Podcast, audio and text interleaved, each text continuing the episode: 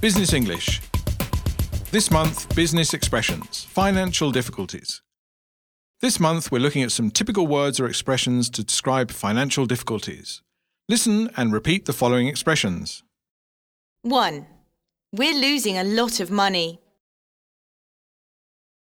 2. The sales forecast for next year isn't very positive.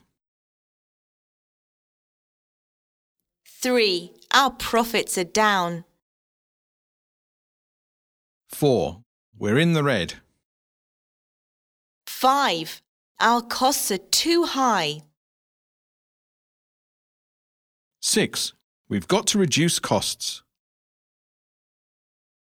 7. Our competitors' campaign is hurting us a lot. 8. We're losing out to the competition. 9. Things aren't going too well financially speaking. 10. We're on the verge of going bankrupt. 11. We're going to have to suspend all payments to the bank. 12. We're going to have to default on a number of payments to suppliers. Business dialogue. Now, listen to this Business English telephone dialogue.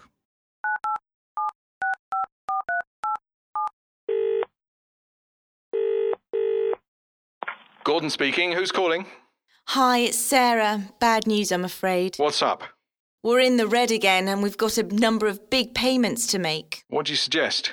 Well, there are a couple of suppliers that I can talk to about delaying payment. What about the rest? We're going to have to default on a number of payments until the banks come in with another loan. So, what's the underlying cause? Well, we've been losing out to the competition for a while now. Sales are down and our costs are just too high. Any way we can reverse the situation? Well, the first thing is to reduce our costs. Once we're on a sounder business footing, we should be able to go back to the banks with a new business plan. But until then, we'll just have to pray that the situation changes. Uh, let's talk about it later. Okay, see you tomorrow. Bye. Bye.